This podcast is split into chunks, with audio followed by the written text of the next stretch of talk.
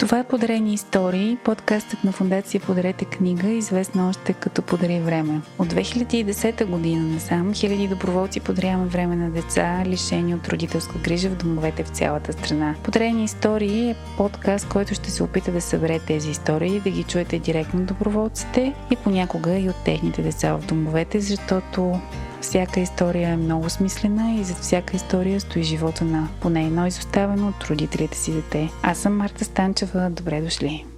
Здравейте, това е първи епизод на подкаст Подрени истории, един подкаст на Фундация Подрете книга или с вторично заглавие Подри време, така сме всъщност по-известни, защото това, което подаряваме е по-скоро време, отколкото книги. Този подкаст стартира с идеята да разкажем повече за нас в аудиосъдържание, за да може да ни чуете, да разберете повече за това, което правим, за това, кои сме ние, за децата в домовете, лишени от родителски грижи, как ние ставаме приятели с тях, за какво си говорим, кое ни е трудно, кое ни е лесно, кое ни е приятно, кое ни е супер приятно. И ако имате желание да ни контактнете, да влезете в сайта на фундацията подаривреме.org и да станете част от нашото всъщност вълнуващо семейство. В тази фундация има десетки доброволци, които ще срещаме в отделните епизоди. Всеки от тях може да ни разкаже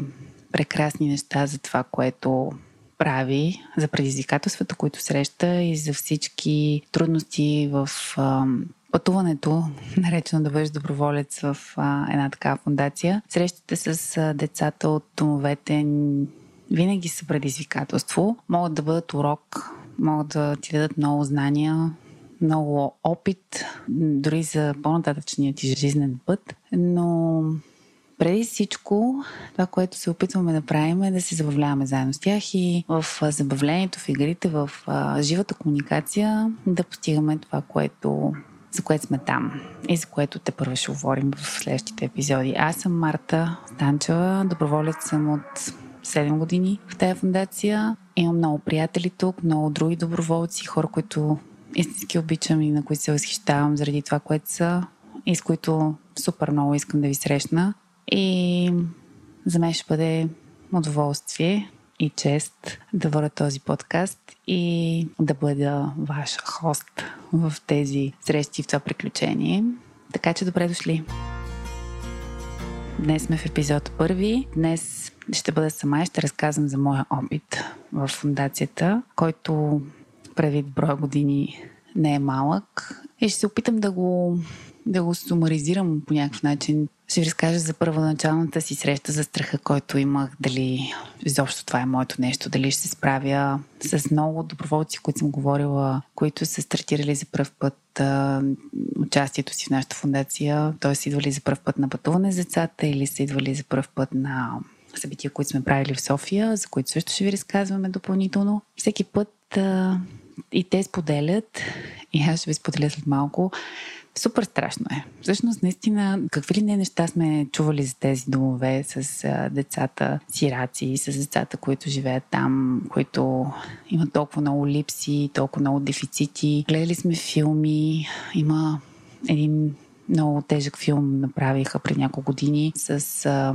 кадри от тези домове. Всъщност живите картини, които сме виждали и живите истории, които сме слушали за тези домове са, са били ужасяващи. Първият път, когато тръгваш към такова място, сърцето ти е свито и си казваш, може аз наистина ли трябва да отивам там? Защо си го причинявам? Нямам ли си достатъчно проблеми? Защо и това сега? И си изпълнен с много въпроси. Там, обикновено пред БНБ, където стартират нашите бусове за различните градове в страната, тук е момента да спомена, че работиме с а, около 20, даже бяха повече от 21 домовете в страната преди COVID. Сега след COVID а, не сме чак толкова много. Всъщност COVID ни удари жестоко и върна до голяма степен това, което бяхме постигнали. Не съвсем в началото, но малко след началото. Да в момента имаме по-малко действащи домове и много се опитваме да възобновим в а, повече дейността си.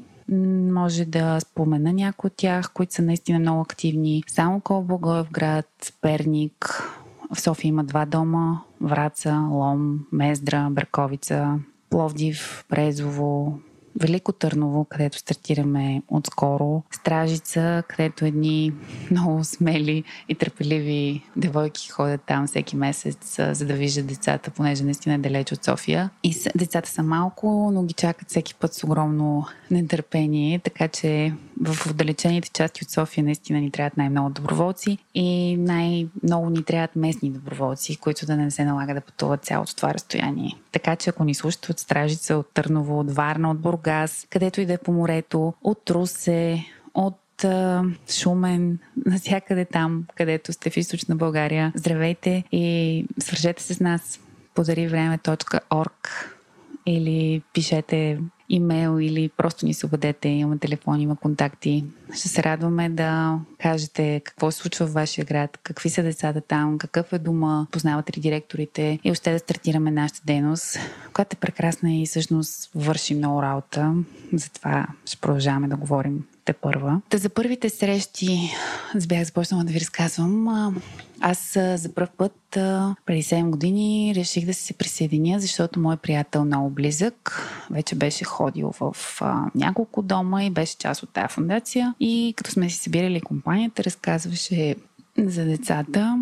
Той имаше две деца, на които беше ментор и с едното решаваше задачи по математика, с другото се опитваше да го научи да, да комуникира без да се притеснява, да бъдат а, приятели, да се да си споделят, да се доверяват един на друг, да могат да разчитат един на друг. Учеше ги на това да да, да вярват, че не са сами на този свят, защото те наистина не го вярват, понеже са сами на този свят. И нашата цел и неговата цел конкретно тогава беше да, да им покаже, че в техния живот има един по-възрастен човек, който има известен опит зад гърба си и може да бъде той човек, от който тях да ги е срам, т.е. той да бъде някакъв авторитет за тях, той да, да бъде опорната им точка и човек, който имат нужда да потърсят, когато са наистина са объркани. И след като няколко пъти с него сме си говорили на тази тема, аз просто звучеше ми интересно, звучеше ми много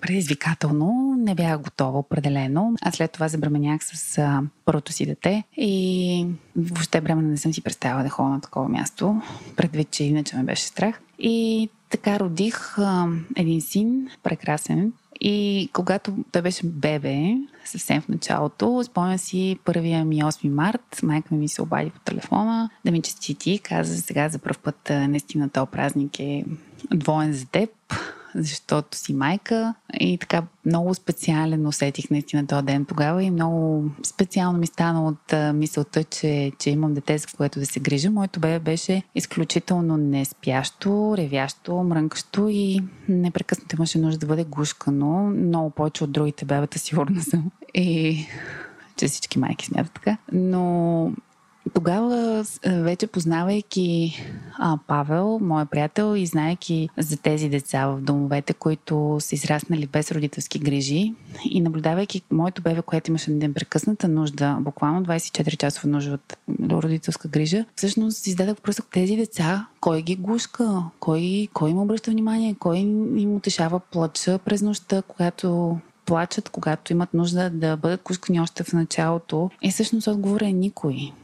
По това време това беше преди настъпилата години по-късно деинституциализация и разпределянето на тези деца в малки къщички с повече възпитатели, където те да се чувстват в по-семейна среда, такава по-уютна и по-комфортна. Това беше в началото, когато домовете бяха още там, където аз всъщност ходих, като доброволец най-вече, където в момента съм координатор с град Враца. Там дома беше с над 50 деца. Те бяха в една голяма сграда, подобна на училище, с много стаи.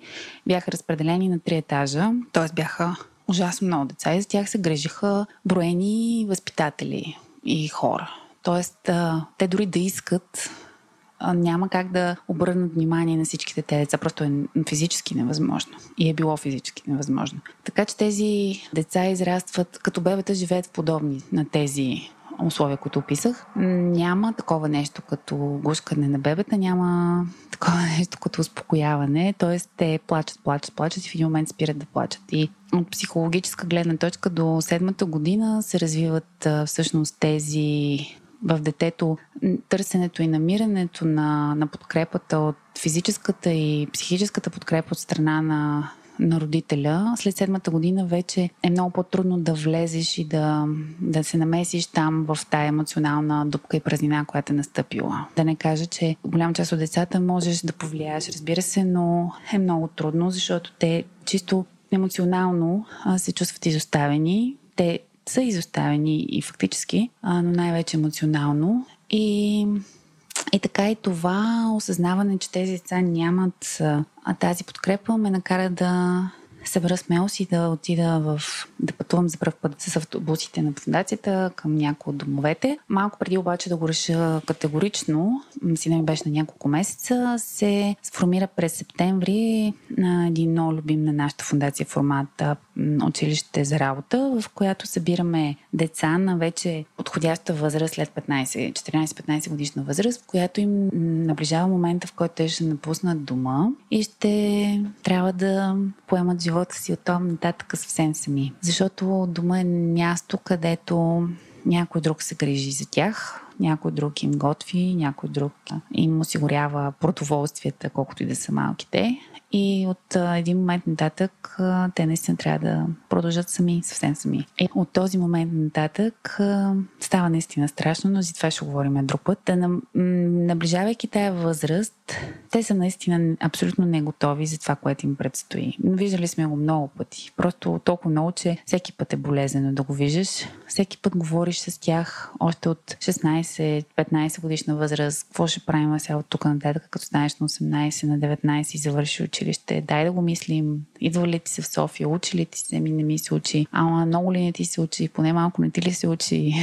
Ако ще работиш, къде ще работиш? И така и започваме едни такива разговори, които на тях им звучат много утопично, много нереално, някакси толкова далече от тях самите, защото за тях в някакси в съзнанието им винаги сякаш някой ще се погрижи. Те хем са изоставени, хем знаят, че някой се погрижи за тях, хем едновременно с това са свикнали някой непрекъснато да. Много е двояк този проблем в съзнанието на тези деца. И отидах за първ път на това училище за работа. Бях предварително се записала, т.е. те имаха предвид, разпределени бяхме.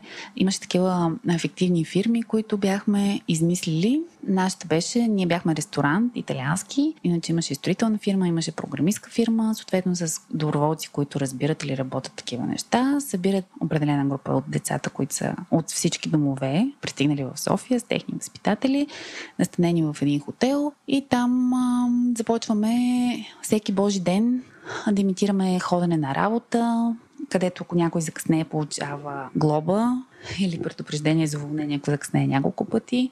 Също сме и уволнявали такива деца, за да знаят, че на практика така става и ти трябва да ходиш на време на работа. Отивайки аз на това училище за работа, спомням си как влизам в хотела и, и цялото ми тяло е едно такова напрегнато. Успокояваше ми мисълта, че Павел беше там и все пак нали някой познат Познавах всъщност още две момичета от фундацията. Едната е организаторката, с която също ще ви срещна в отделен а, епизод, Благовеста, и Ели, която работеше по това време в фундацията. И всъщност ние с... А, мисля, че сели бяхме в една фирма. Така или иначе, тя ме видя и ме извика. Аз влязах навътре и в този момент децата бяха някъде около нея. Тя каза, ето тук са нашите деца, това е наш италиански ресторант. И в този момент децата започнаха да се радват супер много, че аз съм част от а, този италиански ресторант. Ама такова беше, бяха две братчета от а, Враца, аз последствие се започнах да ходя във Враца и едното буде другото им каза, виж бе, виж бе, брат ми, а тя ще е с нас и, и такива, много се зарадваха. Беше, въобще не трябваше аз да правя първата крачка към, към тези деца. Те, те, въобще, въобще не ме оставяха да, да трябва да ги предразполагам, да трябва аз да мисля теми на разговор или нещо по-конкретно, чрез което се сближа с тях те просто буквално с една такава невероятна енергия, радост, истинска детска непринудена радост ме приветстваха, че беше страшно хубаво и вълнуващо. От този момент нататък вече 7 години аз се чувствам по точно този начин. Всеки път, когато отида в Враца или в Лом, ходила съм и в Самоков, в Софийските домове, където и да отидеш, те, те децата просто се радват, страшно много се радват на внимание. Още повече се радват на внимание, което им се обръща всеки месец или по няколко пъти в месеца периодично. Защото при тях ходят много хора, от различни организации, от различни фундации, от различни учреждения, спонсори и всякакви други хора. Постоянно хора, хора. Но тези, които се задържат и се връщат, са малко. Това, което ние правим в нашата фундация е да се връщаме и това, което аз като координатор казвам на новите доброволци във Враца, не им обещавайте, че се връщате, ако нямате намерение да го направите. Те ви очакват и са били достатъчно често лъгани, за да ги излъжеме пак. Тоест, елате един път, два пъти, три пъти, колкото ви харесва, колкото ви е комфортно, ако е вашето нещо и когато сте абсолютно убедени, че че ще останете доброволци там, тогава им обещавайте нещо. Обещавайте, че ще се върнете или че, че ще им пишете. Не, не го правете без да имате намерение да го, наистина да го направите. Или без да сте убедени, че ще го направите, защото достатъчно разочарования са понесли и достатъчно пъти техните собствени родители, които често не са извън картината. Те не са ги изоставили напълно, Оставили са ги в тези домове и ходят да ги посещават и всеки път, когато ги посетят, им казват, че ще се върнат да ги вземат. Аз е, сега ще си оправя живота и ще си те прибера. И това, когато ти го каже майка ти, ти вярваш, защото ти е майка и толкова много и вярваш, и минава тая година и ти не се прибираш при нея, и минава следващата година и ти не се прибираш при нея. И минава още 15 години и ти не се прибираш при нея. И тогава ставаш на 17 на 18 и знаеш, че, че няма да се прибереш там и че си излъган. И тая агресия, която поражда у едните деца, от другата обезсърчаване и загуба на тотална надежда за това какво ще правиш от тук нататък, всеки го понася по различен начин, е нещото, с което ние се срещаме постоянно и това, което не искаме да бъдем, да приличаме изобщо на техните родители. Не искаме да, да обещаваме неща, които няма да изпълним. Не искаме да обещаваме, че ще се връщаме без да се връщаме и не искаме да си говорим празни приказки. Ние сме там, за да им бъдем приятели, ментори. Под ментори имам предвид човек, който целта на фундацията ни е до всяко едно дете да има по един ментор, т.е. по един човек възрастен, който да бъде някакъв авторитет за тях. Защото това, което сме наблюдавали като най-голям проблем за тези деца е, че не е срам от никой. Те нямат човек, от който да се притесняват спрямо това, което правят. И там е големия проблем. Защото няма граница на на позволеното. А пък като нямаш граница на позволеното, може да си позволиш много повече, отколкото трябва. Когато имаш семейство и то не ти разрешава всичко, не ти разрешава да стоиш до един часа навън през нощта, не ти разрешава да пушиш цигари, не ти разрешава да пробваш различни наркотици, не ти разрешава да пиеш алкохол и не ти разрешава да не ходиш на училище, не ти разрешава да носиш двойки и така нататък. И това е една, един непрекъснат страх, че ако ти го правиш това нещо, или ще бъдеш хванат, или някой ще разочароваш, или някой ще се скара и това всъщност ти слага някакви граници, някъде те спира. А при те деца няма такова нещо. И всъщност там е много големия проблем, защото там идват кражбите, оттам идват и някакви малки древни дълаверки и по-големи престъпления. И това, което при момичетата пък в другата крайност а, започват да продават себе си в един момент, да имат пари или твърде рано някой им е обещал или им е обърнал внимание, любов и те просто вярвайки наивно се доверяват на, на неподходящите хора и, и, и така това, което ние се опитваме да правим е да бъдем точно този тип авторитет. Тоест, затова идеята е да до всяко дете да има по един такъв човек, за да може всяко дете да си има някой, който да му се кара, който да му прави забележки, като качва клипове с а, обещал, че няма да пуши цигари, пък качва клип във Фейсбук как а, върти кичеци с цигарата в устата, например, и ти му кажеш, това не е окей, нали си говорихме, в смисъл, айде и кючеците и цигарите малко по-спокойно. И така и някакси в цялото това тая комуникация с тези хора, всички доброволци, повярвайте ми, с много малки изключения, всички доброволци са толкова сладки, толкова свестни, толкова готини хора, които отделят от времето си да си поговорят с някой, да му разкажат за себе си, да чуят за него, да бъдат е там до този човек точно когато на него му е нужно. Независимо колко са заети, независимо каква работа вършат и колко нямат възможност физическа, нали, всички знаем, че такова нещо, като няма време, не, съществува и време винаги има и начин има, ако има желание. И така след моя опит в това училище за работа и тази една седмица, която прекарах там с пет дни всъщност беше общо. С тези деца определено си дах сметка, че това е нещо, което искам да правя. Смисъл някакси беше много леко когато нещо се случва с лекота и няма напрежение, няма... Чувстваш се на мястото си, тогава значи това е нещо определено е с теб. И така съветваме и доброволците, когато са нови. Ела, пробвай. Може да е твоето, може да не е твоето. Не е задължително, ако не е твоето, не си лош човек, просто това не е твоето нещо. И съответно, доброволците, които се задържат за по-дълго време, те не го правят, защото им е трудно и не го правят против волята си. Те го правят, защото им харесва.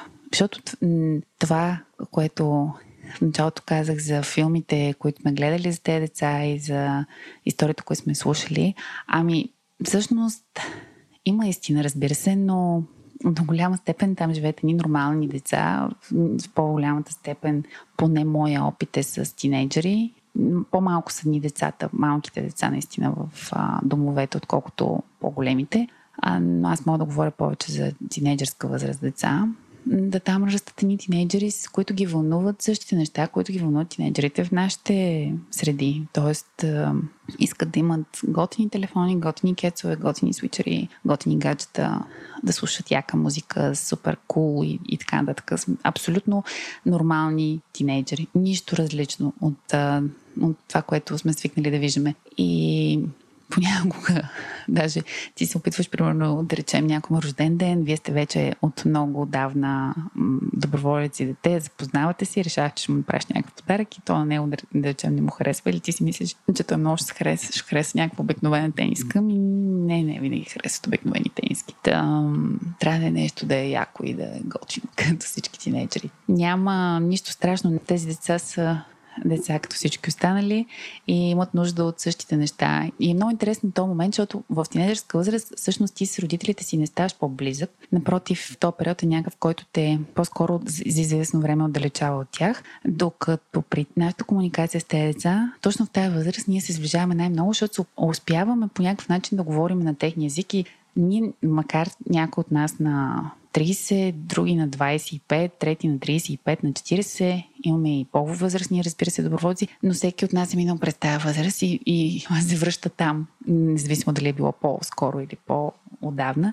Връща се там и му става хубаво, когато се, се върне и се преживее това, което и той е имал като тревоги и интереси в този период. И някакси това хем тебе те зарежда с енергия комуникацията с тези млади хора, хем тя ги зарежда с енергия, защото те пък виждат едни различни хора от тези, които живеят в средата, в която се намират. Всички знаеме, за, понеже говоря повече за домовете в провинцията, в София е малко по-различно, за там ще ни разкажат и доброволците от София. И отиваме при тях, разказваме им някакви неща. Те са идвали в София по екскурзии и знаят колко е голям града с тях. Та комуникация и всъщност много интересно как те просто те виждат и попиват твоя свят по някакъв начин. Чрез стойката ти, чрез маниерите ти, чрез начина по който говориш, чрез а, дрехите ти, чрез колата ти понякога, защото естествено не си криеме колите, като ходим с коли, паркираме пред дома и те виждат, че ето ти е пример за един Борис, който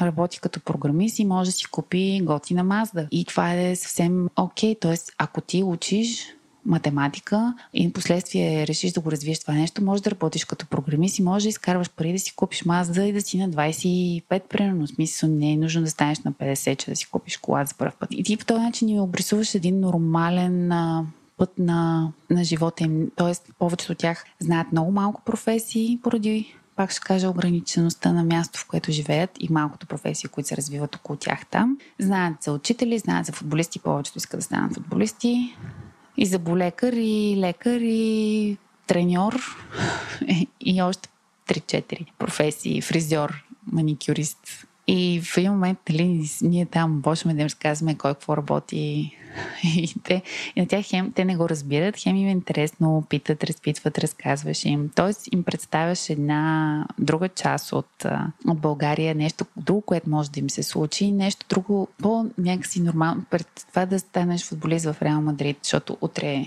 а, някой от менеджерите на Реал Мадрид ще дойде на стадиона в Лом и ще те хареса за тебе точно за футболна звезда, което дай Боже нали се случи на всеки, но е малко вероятно. Да могат да мечтаят за нещо малко по-постижимо и малко по-адаптирано за нашата ситуация тук. Да, това правим ние. Даваме им пример. Отиваме и освен, че си говорим с тях, чрез само това, че сме там, дори понякога работи. Те са супер любопитни, разглеждат и, например, ногтите. Сега ти, защото такъв цвят си избрал на маникюра, може ли да е по-различен? Имаш ли педикюр? А какво си правиш на косата? А какво ползваш? И така нататък. Понякога си говорим за много интимни теми, например с момичетата, като събирали сме се и сме правили отделни срещи с момичета, в които си говорим за хигиената при момичетата и за сексуалната интимност, интимността с сексуалния партньор, т.е. как трябва да се случва, за да бъде здравословно и безопасно. И момчетата си говорят същите неща на отделно място с, с момчетата доброволци. И децата имат много въпроси, защото и на те теми никой не говори с тях. Та, много са нещата, които мога да разказвам и много... Дори не успях да ви разкажа конкретно за дете, с което съм работила може би ще направим още един епизод, за да ви разкажа това или даже направо ще го поканя, за да ви разкажем заедно за нашата история. Вероятно точно това ще направим. Така, в първи епизод исках по-скоро да ви с штрихи да ви очертая това, което правим и да, да ви приветствам с добре дошли в този нов свят, в който целта на пак ще кажа на подкаста е да, да разкажа повече за себе си, фундацията, и да даде чрез гласовете на нашите доброволци и чрез емоцията, която лови от техните гласове, виждайки им после снимките в сайт, разбира се, да усетите атмосферата навсякъде, където ходим и това, което се случва, да чуете историите, които се случват и да бъдете по-информирани, когато взимате решение дали да направите това нещо. Това, което в момента се случва като информираност, се случва обикновено в буса, т.е. някой нов доброволец идва и вече координатор в буса, пътувайки за Мезра или Лом или Самоков му разказва някакви общи неща, но пак не е достатъчно, ако наистина, наистина се съмняваш дали това е твоето нещо, да го научиш и да го разбереш. Сега в подкаста ще говорим много подробно за всички истории, ще разказваме и ще имаме възможност и, и ние да разкажем повече неща и вие да чуете, за да ви бъде и по-лесно, и по-приятно, и по-комфортно, и уютно, когато идвате с нас. И се надявам да, да, ви, бъде, да ви е било интересно и днес, и следващите пъти. И това е за сега. Пожелавам ви да ви е хубаво и да се чувствате добре където и да сте и каквото и да правите, защото това е най-важното. И обръщате внимание на децата, които и да са, където и да са, вашите собствени децата на съседите, децата на братовчеите ви, племениците ви, децата са важни и на всички деца трябва да им се обръща внимание. Защото без внимание не порастват нито спокойни, нито добри хора. Защото са тревожни, защото са самотни, защото имат нужда от внимание, докато растат. Това беше всичко за днес. Аз съм Марта Станчева и за мен беше удоволствие. Пожелавам ви отново хубав ден и до скоро. До епизод 2. Чао, чао! Това беше Подрени истории, подкастът на фундация Подрете книга. Този и още епизоди може да видите в нашия сайт podarivreme.org. Линкът към сайта и контактите си оставяме под епизода. Ще се радваме да споделите с нас всичко, което ви се споделя. Аз съм Марта Станчева и ви желая да подарявате време на себе си и на смислените хора и каузи, които ви заобикалят. До следващия епизод!